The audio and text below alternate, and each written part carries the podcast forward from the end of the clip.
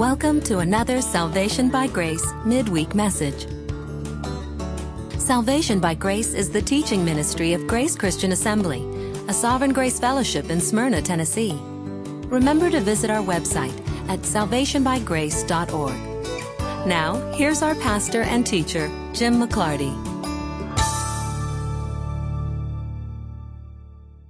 You may turn to Job 39. Let's quickly review.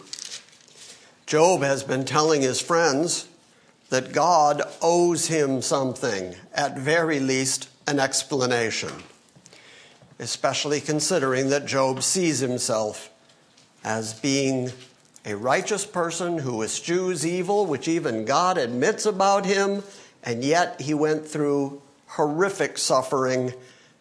And in the midst of all that suffering, he wants God to give him an explanation. God shows up. And as I pointed out last week, God does not ever address the question that Job and his friends have been debating the whole time. They have been debating the causes, the reasons, the rationale for both suffering and God's holiness and sovereignty. It's a question that down through the ages people have argued about. If God is ultimately good and ultimately sovereign, why is there so much suffering in the world? The obvious quick answer to that is because it must serve his purpose. If it didn't serve his purpose, it wouldn't exist. But it does exist, and God is absolutely good, and God is absolutely sovereign, and He's completely almighty, and He's in charge. Therefore, whatever happens must, ipso facto, be what He wants to have happen. And since whenever God shows up in the Bible, he is surrounded by heavenly hosts, praising, singing, worshiping, crying about his holiness, then we have to assume that everything that God does, because he is a good and a righteous God, everything he does has to be good.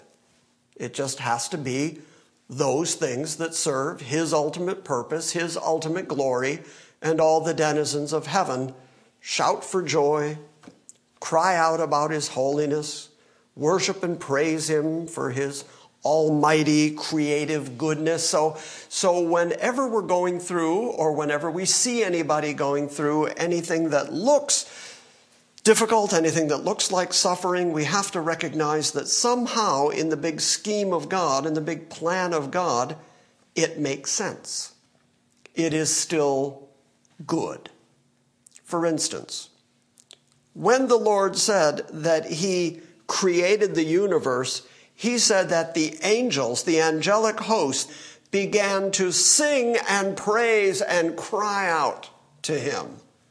Celebration in heaven because He was creating something. He does not say that the singing, praising, and celebration ever stopped.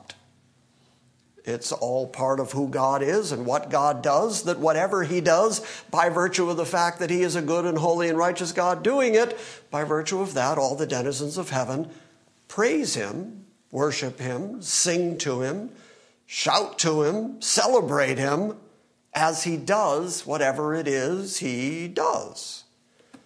Which is hard for us to imagine because when we're struggling, when we're suffering, it's hard for us to imagine that heaven is celebrating. They're not necessarily celebrating our suffering. They are celebrating the fact that God, the holy, righteous, just, good God, is doing whatever God is pleased to do. And they sing over that fact. Because as soon as God does show up in chapter 38 and begin to respond to Job, not to justify himself, he does not give a defense of himself. He just simply describes himself so that Job has some idea who it is he's talking to. And the first thing he does is says, Where were you when I laid the foundation of the earth? Who set its measurements? Who stretched a line over it? On what were its bases sunk? Or who laid its cornerstone when the morning stars sang together and all the sons of God shouted for joy? In other words, God saying, I made everything, and everything I've made so far is good, and everyone in heaven celebrates and shouts over what I'm doing. Now, why exactly are you unhappy with me? You, the creature? You, Job? You can't even tell me why or how I've done any of these magnificent things, but in heaven, they celebrate it. So, Job, you're obviously on the wrong side of that equation if you're upset with me for doing what I do. Because whatever God does, number one, He does it and you can't stop Him. You have absolutely no power to say, stop that. Who can stay his hand? What, who can say to him, what are you doing? So that means he's going to do what he wants to do, regardless of whether or not you agree with it. And number two, all of heaven thinks it's great. So you're on the wrong side if you think what God is doing is not great. Now I'm tempted to just read through chapter 38 real quick and but let me just summarize it instead and say the beginning of God's response concerning himself is that he says, I'm in control of all the natural forces of the universe, whether that's the creating of the planets and the stars and putting them into orbit, or whether it's clouds, or whether it's rain, or whether it's snow, or whether it's lightning.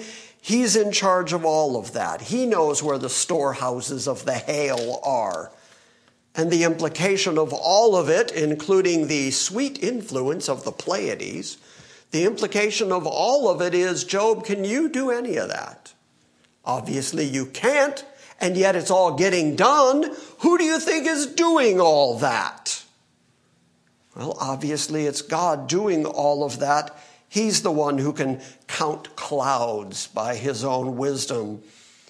And then, chapter 39, where we're going to start tonight, he starts talking about the animal kingdom, the actual creatures that he has put in his creation. And he's going to point out to Job, you have no say so where the animals are concerned. And the animals continue to eat, they continue to procreate, and you don't know where, and you don't know how, and you don't know when, and you're not any part of it. So clearly, you don't know the things I know. You're not in charge of the things I'm in charge of. But then when you get to chapter 40, once Job has said, uh, okay, uh, I, get it. I repent. I, okay, dust and ashes. I'll shut my mouth. I, now I see who you are. Okay. God doesn't let up. That's the point at which Job seems to have learned the lesson. And Job pleads that he has learned the lesson. And you would think that would be the point where God would say, okay, now that you've learned the lesson, I'm going to turn you back over to your friends. Bye bye now. Instead, God doubles down and talks about his own nature, his own character his own splendor, his own glory. So once Job is saying, I get it, I'm nothing like you, God then goes further and says, You're absolutely nothing like me. So that's where we're starting tonight. And by the way, since I said that in chapter 40, Job wants to basically say, Okay, I've learned my lesson and then God continues on. I can't even begin to count the number of times that I myself have thought that I learned the lessons that God was trying to put me through, but I also hear it from people all the time where they're going through real difficulty. In fact, I'm thinking of something just recent. Somebody that we all know who's been going through a really, really hard time, and he just can't fathom why it is that God hasn't reversed his circumstances yet. And the argument he made to me was, I've learned my lesson. And I said to him, apparently not. Because had you learned, really learned, genuinely learned the lesson, God would have perhaps relinquished by now. But you know, even in the book of Job, God doesn't let up because our assessment of our own condition when we think we've learned a lesson is not enough for God who knows everything, who knows us intimately, who knows us better than we know ourselves, and God knows whether or not we have genuinely learned the lesson. So when you reach the point where you say, okay, I've had enough, let me up, if He doesn't, there's still more to learn. He knows what He's doing. And that's what He's doing to Job here. Job's like, okay, I've shut my mouth. I'm not going to say anything else. I'm good. And that's the point at which God says, soon as you can be anything like me, then I'll admit that you can save yourself by your own hand. It's a really interesting theological point that we might get to tonight if I ever stop talking and start reading. So let's start at chapter 39 1. God talking about the animals. He's in charge of the animals. Do you know the time that the mountain goats give birth? I could ask everybody in this room that question. Do you? Micah, do you know the time that the mountain goats give birth? Do you know if there's a mountain goat right now giving birth somewhere? Probably, maybe. Probably, maybe. Probably. Where? Some mountain, some mountain. Some mountain somewhere. There's some goat on some mountain somewhere having some kids somewhere. But we don't know. Why don't we know? Because it's not up to us. That's why we don't know. If it were up to us, God would have at some point said, Oh, let me explain the goat thing to you because you're going to need to know this. Because the goats are going to be completely dependent on you. Like you will notice that the Bible does have things to say about relationships within families, parents and children. Why does it do that? Because you need to know that. Because your children actually are dependent on you. You do raise your children and you do have to teach them and you do have to raise them up in the nurture and admonition of the Lord. That is something you have to do. So the Bible talks about that.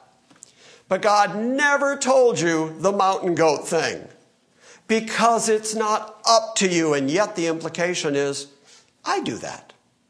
God says, I take care of that. You don't even know that, and yet the hills are full of mountain goats. Why? Because God is putting goats on the mountains. Now he's going to say that. Do you know the time that the mountain goats give birth? Do you observe the calving of the deer? In other words, when deer are having babies, are you there? Are you observing? Anybody seen a baby fawn being born lately? No.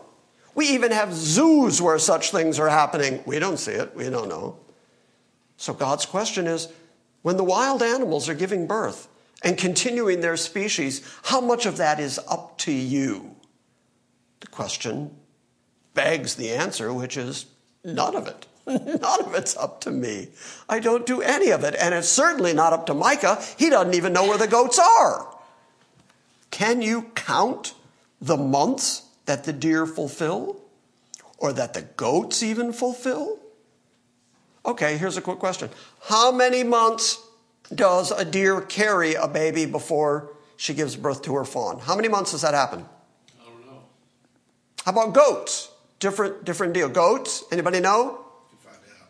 Huh? You find out. Yeah, you could probably Google it now, but Job didn't have Google.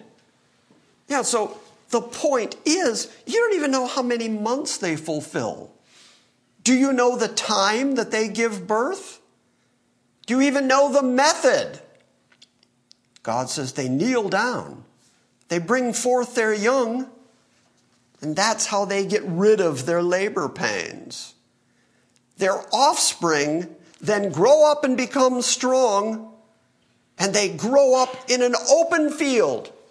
In other words, not only do you know nothing about them being born, not only are you not participant in it, not only do you not observe it, but then they eat and they grow and they get strong and they live out in the open, and you have nothing to do with that.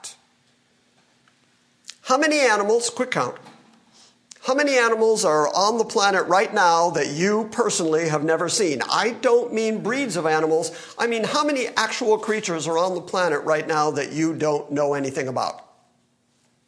You don't know, do you? I think there's plenty of breeds that I don't know anything about. Yeah.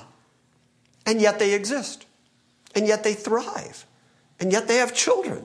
Yet they raise their babies. And yet you have nothing to do with any of it. In fact, he then says, and then they leave and they don't return to their parents.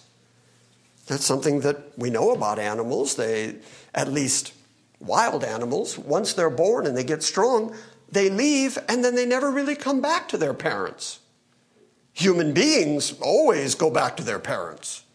At least in an ideal situation, you keep the family unit going. He says, with animals, I didn't build that family unity into them. They have babies, they raise their babies, their babies get strong and then leave them and go on and have babies of their own. And the cycle just keeps going on and going on, and it has nothing to do with you. Who set out the wild donkey free? Anybody here sending out wild donkeys? Who loosed the bonds of the swift donkey?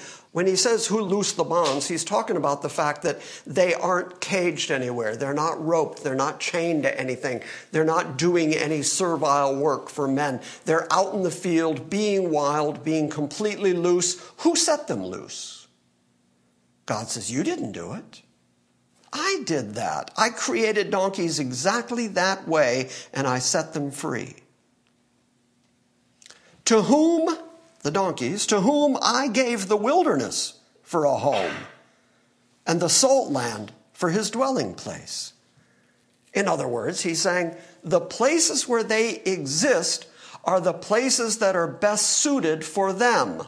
Now, atheist, those that follow Darwinian evolution will tell you that those animals found those places to live because those were the places that were most conducive to the way they lived, except they never explain how those animals managed to exist prior to finding the place where they were best suited to live. God says, I put them in that place that was best suited for them so that they would continue to thrive, so that they would continue to have babies, so that they would continue as a species. I did all that. And again, the question is, did you do that? No, of course you didn't. Who sent out wild donkeys free? Who loosed the bonds of the swift donkey? To whom I gave the wilderness for a home and the salt land for his dwelling place. He, that wild donkey, he scorns the tumult of the city. By the way, donkeys, by their very nature, are wild. They, they don't like to have anybody sitting on them. They don't like to do work. It's why donkeys are known for being so stubborn. When you try to get them to go where you want them to go, they just kind of dig in their heels and they're not going to go, or dig in their hoofs and just aren't going to go where you want them to go. That's where we get the phrase mule headed from. And yet, when Jesus rode into Jerusalem, he rode a donkey that had never been ridden. And he took the time to specifically say, as a donkey that had never been ridden. And that donkey was subservient to him. Can you make wild donkeys subservient to you? No, of course you can't. But God can. They're all His creatures, they're under His dominion. A donkey scorns the tumult of the city. And the shouting of the driver, he does not hear. That means the one who drives animals. One of the characteristics of wild herding animals is that they need to be driven, kind of like driving cattle on a cattle drive. But then when we're talking about sheep, when we're talking about those that belong to Christ, the language is very different. The language is sheep follow. Jesus says, they hear my voice and they do follow me. A stranger's voice they will not follow. Sheep follow, but wild animals have to be driven. And he says wild donkeys don't even react to a driver. They're going to go their own way and do their own thing because they're wild. Verse 8 He, the wild donkey, explores the mountains for his pasture, and he searches out every green thing. So he's up in the mountains, he's wild, he's looking for grass to eat. And then he asks, Will a wild ox consent to serve you?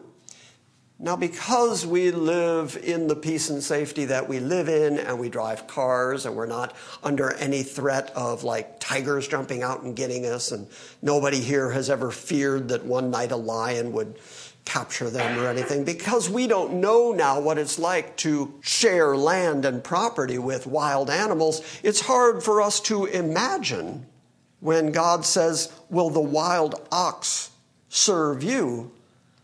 Think about a wild buffalo or a wild. I was down in Texas last year. We went to the cattle drive where they were driving longhorn steer. Really impressive animals. But you do not want one of those charging at you. I mean, it's a couple of swords coming at you, ready to gore you. And so when we're talking about wild oxen, he's talking about a wild and dangerous animal that can trample you and that can gore you and that can drive through you with his head. And then he asks, Will an animal like that just consent to do whatever you want him to do? Will the wild ox consent to serve you? Or will he spend the night in your manger? No, that's one thing you cannot do. You cannot put a wild ox in your manger. Yes, maybe you could put lambs and goats in a manger. But you put wild oxen in there. The implication being, I can make them do whatever I want. You can't. Can you bind the wild ox in a furrow with ropes or will he harrow the valleys after you? He's talking about using oxen, which they did use oxen, domesticated oxen. They would use them to pull plows in order to create a furrow through their fields. And he says, Can you take a wild ox and throw a yoke on him and put him in front of your plow and can you get him to plow for you? Well, the answer is no. He's wild. He's going to run wherever he wants to run. He's not going to let you bind him with ropes and he's not going to go harrowing the valleys after you. Verse 11 is kind of funny to me. Will you trust him because his strength is great and leave your labor to him? In other words, you've got work to do. In order for you to eat, you got to work.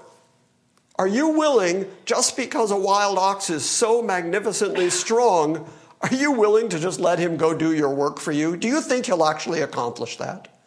Do you think he's willing to go out and just plow your fields for you because he feels like it? You going to trust him to do that? Will you have faith in him that he will return your grain? Of course not. He's wild. He's going to eat whatever grain he can get in front of him. And he's not going to bring the grain back to you. He's not been domesticated. He's wild. Will you have faith in him that he will return your grain and gather it from your threshing floor? These were all tasks that trained domesticated oxen would do that had been raised from the time they were young with a yoke on their neck so that they would perform these duties. But if you went after a wild ox, not only is he not going to do that, he's going to trample you, he's going to gore you, he is not going to cooperate with you. Again, the implication is God is saying, I do that. I can do whatever I want with oxen. For instance, knowing that all wild animals are born with a wild instinct, how is it that some wild animals become trainable? It's because God built that into them. God gave them a nature, a character, but there are just some wild animals that you just can't train. Human beings just can't control them. There are just some animals on the planet that you can't do anything about. I'm going to read uh, out of this commentary the comments about ostriches because it actually says some things about ostriches that I didn't know. I just sort of generally assume some things. But in verse 13, God is now going to explain why ostriches are stupid. And he's going to take credit for it. It's like, I, I made them like that. Yes, they're really foolish, but I did that. The ostrich's wings flap joyously with their pinions and their plumages of love. For she abandons her eggs to the earth. I just find that funny that God actually says the plumage, the look of the pinions and the feathers, they're adorned so beautifully that they look like a lovely creature. But even though they look like they would be loving, they lay their eggs and then just abandon them. There's no natural affection built into that animal. For she abandons her eggs to the earth, and she warms them in the dust. And she forgets that a foot may crush them, or that a wild beast may trample on them. She treats her young cruelly as if they were not hers. Though her labor be in vain, she's unconcerned. That's just stupid. She's gone through the labor, she's laid the eggs, and then she abandons her kids like her labor was all in vain, and yet she doesn't care. She's unconcerned about it. Because, verse 17, because God has made her forget wisdom and has not given her a share of understanding. That is fascinating to me because God also takes credit for giving wisdom to human beings. He takes credit for the fact that we know our own name, or that we have any natural affection, or that we're able to accomplish anything at all, that we have any knowledge, that we have any insight, that we have any wisdom of God. He takes credit for all of that, and then by the same token says, There are creatures I have made who don't have that understanding because I didn't give it to them. Look at the ostrich. The ostrich is stupid because that's the way I made them. When she lifts herself on high, she laughs at the horse and his rider. Again, fascinating because you send a horse out running as fast as it can run, an ostrich can run faster. An ostrich laughs at a horse. And so, even though the ostrich has this power and ability and speed, it's also just innately stupid. Here's what I read out of this commentary The ostrich, a very bizarre bird, is odd featured, often weighing up to 300 pounds and reaching a height of seven or eight feet. It flaps its wings, but it cannot fly. Have you ever seen an ostrich do that? I remember watching in a zoo one time where there was an ostrich running about, flailing her wings and my first thought was, she wants to fly so badly. God just won't let her. Talk about futility. Running in circles, waving her arms, and going nowhere. Unlike birds that fly, such as a stork, an ostrich lays its eggs in a nest on the ground, just like God described. In fact, several ostrich hens lay their eggs in one nest but if there's no more room in the nest, they deposit their eggs outside the nest, anywhere in the sand.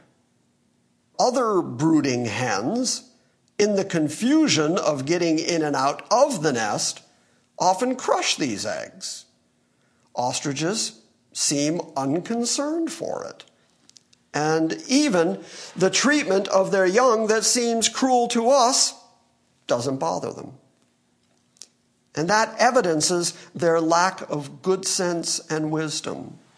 Ostrich hens may desert the nest if they're even overfed, or if they're impatient, they may leave the nest before all the chicks are even hatched. If a human disturbs the nest, an ostrich may trample the eggs. Or a hen may sit on the eggs of another nest, completely forgetting where her own nest is or where her own offspring are. I didn't know all that about ostriches, but man, when you read all that, not real bright, not the brain trust. And yet God says, they're like that because that's what I did for them. The implication being to Job, are you responsible for that? Are you responsible for how relatively bright or dim any animal is? Did you have anything to say about the character and the nature of ostriches. And yet, in spite of its stupidity An ostrich can run 40 miles an hour, which is faster than a horse, which is faster than you're allowed to drive up and down Hazelwood. So, would Job even think about making such an odd bird? I mean, that's the implication. And yet, that ostrich laughs at horses. So, then, speaking of horses, God starts talking about horses. Verse 19 Do you give the horse his might? Now he's going to demonstrate the strength and the might of horses. One of the most fascinating aspects of horses is that horses seem fearless, and yet they won't cross a little trickle of water, but they will charge into battle. People get on horseback and ride horses into battle, and horses will just charge right into danger's way. God says, I did that.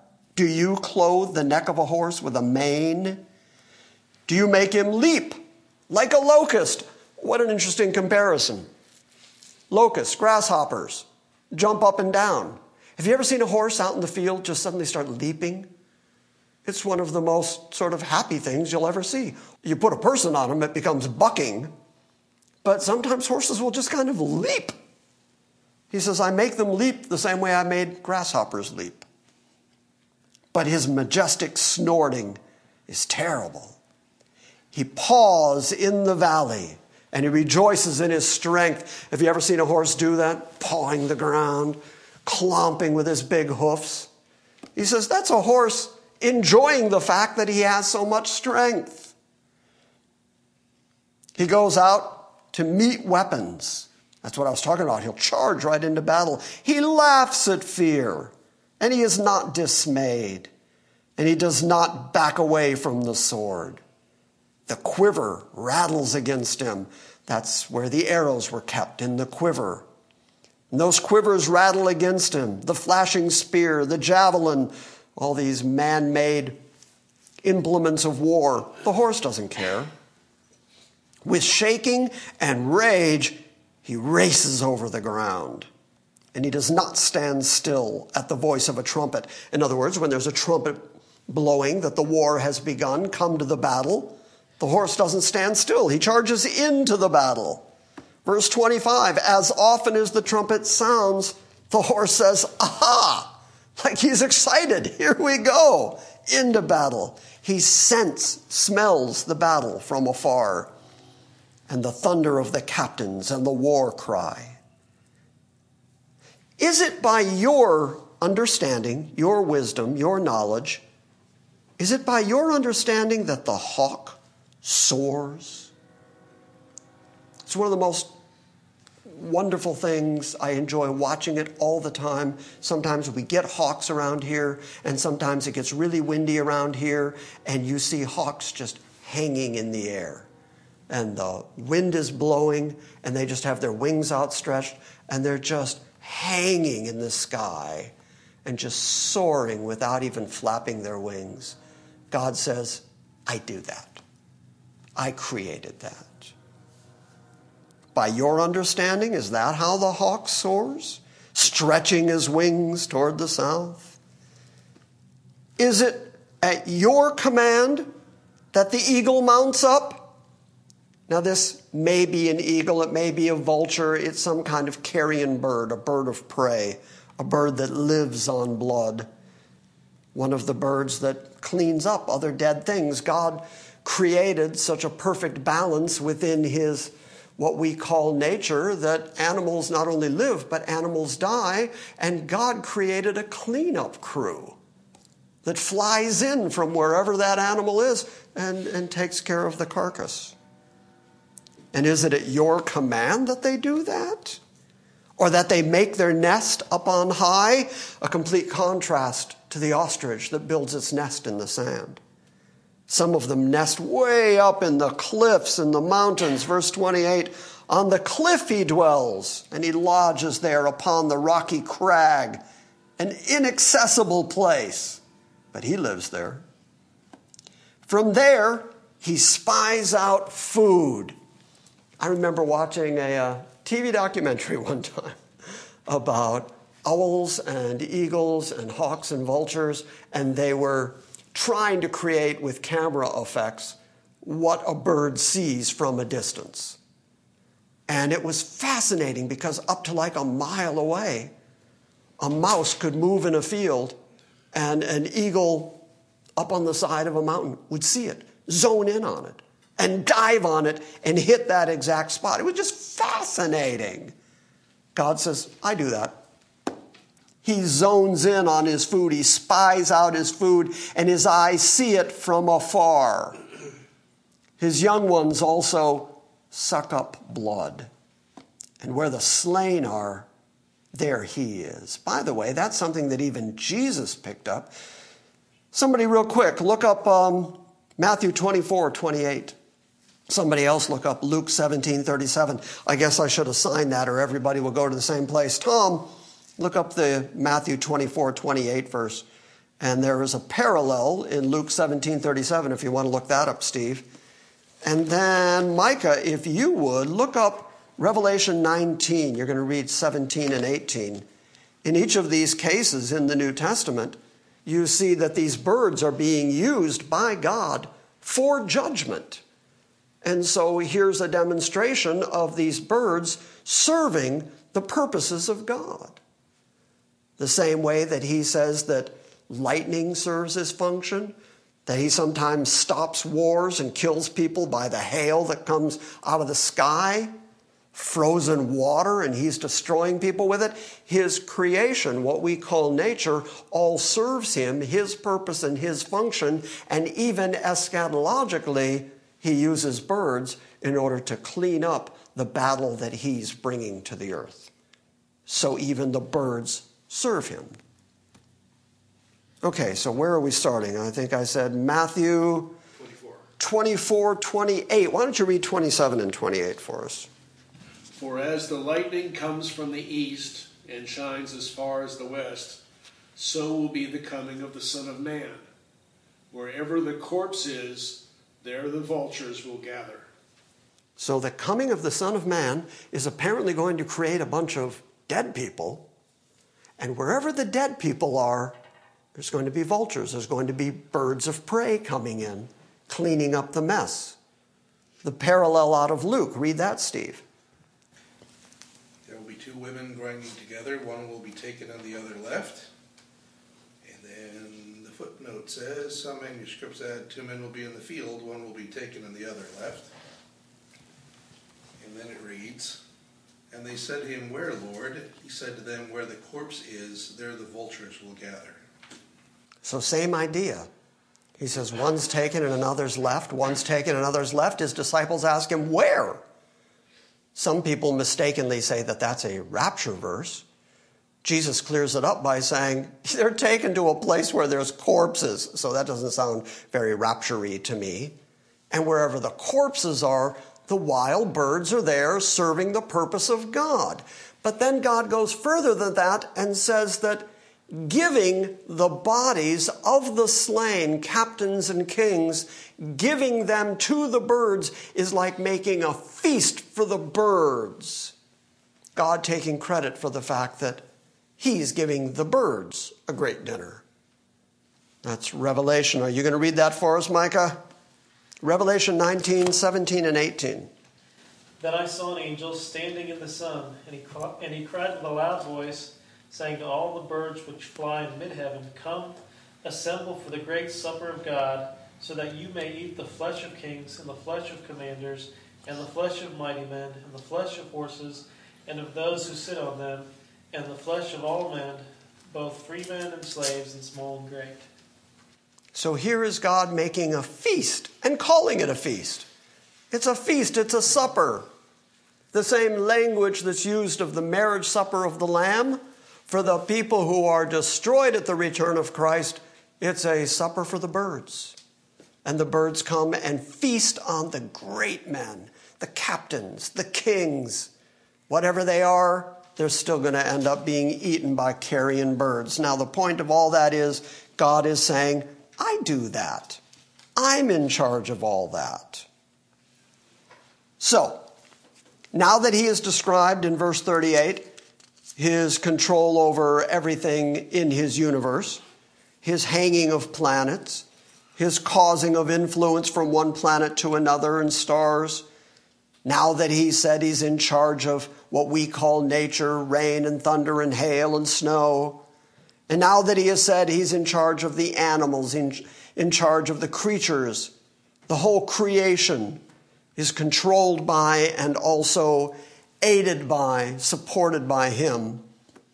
At that point, the Lord said to Job, and there's sort of an implication of, now given all that, he says to Job, Will the fault finder contend with the Almighty? So he doesn't start by calling himself the Almighty, he starts by demonstrating he is the Almighty. He starts by showing his control over absolutely everything from the greatest, the creation of the cosmos, down to the details, feeding baby lions and watching when baby goats are born. And he's in charge of everything within his creation. And so, based on that, how do you contend with him? Now, Job has been saying, you know, if God was here, I would ask him some questions. In fact, back in chapter 10, verse 2, I will say to God, Do not condemn me. And in chapter 13, 22, he said, Then summon me and I will answer. Back in chapter 14, verse 15, he said, You will call and I will answer you. In other words, he's saying, God, if you summon me into court, I'm, I'm going to talk back to you. I'm going to answer you. And you're going to call me and I'm going to answer you. I'm going to have a conversation here. I'm going to charge you. I'm expecting some reply from you. So he is genuinely contending with God. And God says, The only reason you contend with me is because you find some fault in me. You find some fault with the way I do things. That makes you the fault finder. So will you, the fault finder, contend with the Almighty? Okay, ostriches are pretty stupid, but I gotta go as far as to say contending with someone who has all the power is equally stupid, if not more stupid. I mean, look at the question. How do you contend? How do you argue? How do you wrestle with the one who already has all the power? Through the years, I've asked the question over and over again. God gives himself the proper name, the Almighty. It's one of the names, one of the Jehovah names that he gives himself. He describes himself. It's not just a characteristic, it's an internal quality that he has within himself that he is the Almighty. It's an attribute of his. So if he has all the might, and he would know, and since he says, I have all the power and all the might, exactly how much might does that leave over for you? None. Yeah, do the math. That leaves zero might for you. You have no strength, you have no power. So, what about the fact that every once in a while you do stuff? Are you doing that under your own power? Since we've already concluded you have no power? Since God has already taken complete credit for the fact that any animal has strength or might or power or stupidity or stubbornness, that all the characteristics of animals are the way He made them. So then, what have you really got that you can brag about? That you can say, I did this under my own strength, by my own will, by my own power. I'm determined to do these things. Not if God is genuinely, truly all mighty. And if he is almighty, you've got no grounds on which to argue with him. I think that's the point. That's certainly God's point at this moment. Talking to Job, how will the fault finder contend with the Almighty? Let him who reproves God answer me. Notice what God just did.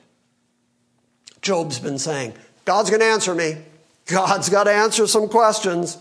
God keeps saying, Since you have some knowledge, you tell me. Gird yourself up like a man. I'm going to ask you questions. You're going to answer me. And Job kept saying, when God calls me, you call me and I'm going to, I'm going to answer you. When you call me, when you summon me, I'm going to answer you. I'm going to talk back to you. I'm going to state my case with you. I'm going to argue with you. Notice what Job does now that God finally shows up. Then Job answered the Lord and said, Behold, I am nothing. I am insignificant. What can I reply to you? So Job's been saying, you, you show up here. You call court with me, and I'm going to demand some answers from you. And I'm going to answer you, and I'm going to talk back to you. And then God shows up, and Job goes, No, I'm, I'm not going to do any of that. Thank you. No, because uh, now I get some sense of who you are and what you're about, and I realize that I am insignificant. And that happens all the way through the Bible whenever anybody comes in contact with the real God, just like Isaiah seeing the glory of God and having to admit, Woe is me, I'm a man of unclean lips, I dwell among a people of unclean lips. People do not come in contact with the real God and then stand up on their hind legs and say, Look at me, God, aren't I something?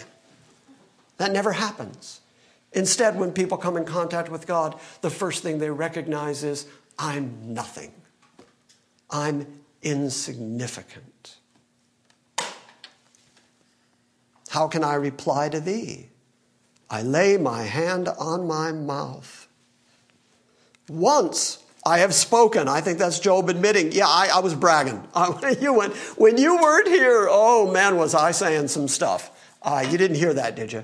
But while you weren't here, I was really boasting about, man, if you were here, I'd talk some stuff to you. But now you're here, and I'm going to put my hand over my mouth and shut up completely. Once I have spoken, I won't answer again. Even twice, I will add no more.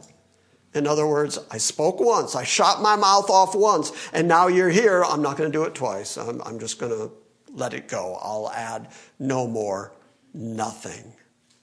Now, that's the point at which I said in my introductory comments, I said, that is Job essentially saying, okay, I've learned my lesson.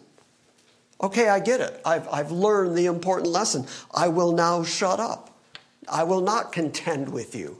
I will put my hand over my mouth. I will not reply to you anymore. Okay, I've learned my lesson. I've had enough. Let me up. You would think that a kind, gracious, loving God would at that point say, okay, now you've learned your lesson. But God doesn't do that. God doubles down.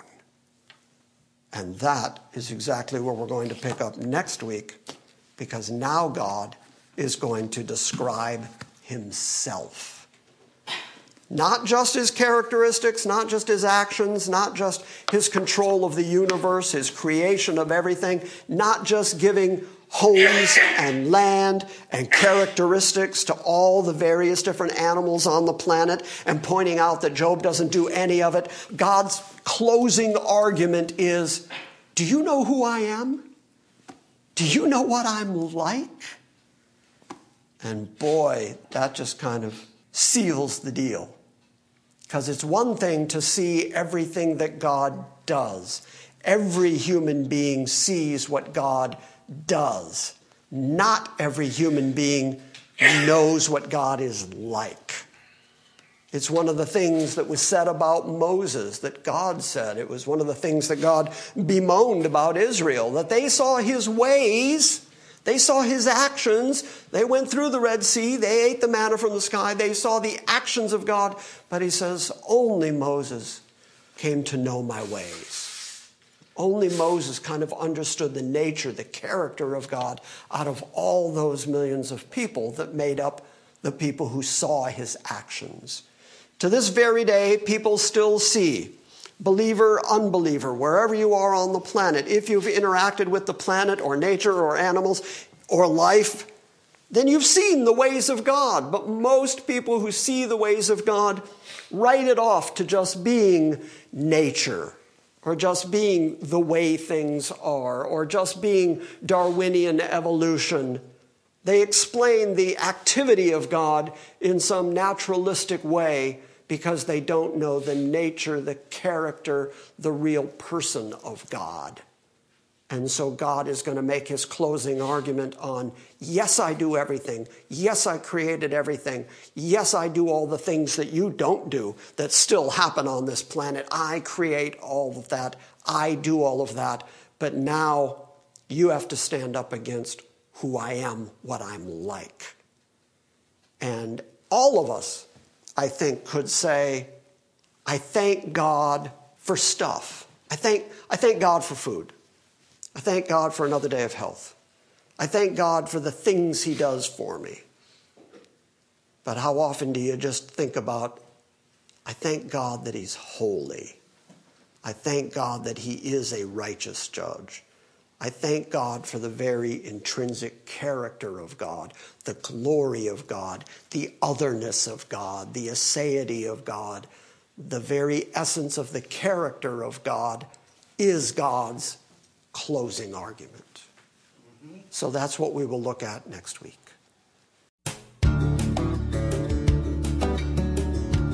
Thank you for listening to this week's Salvation by Grace message.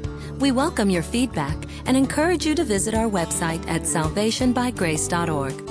And we invite you to join us next time when we gather around the Word and study the sovereign grace of God.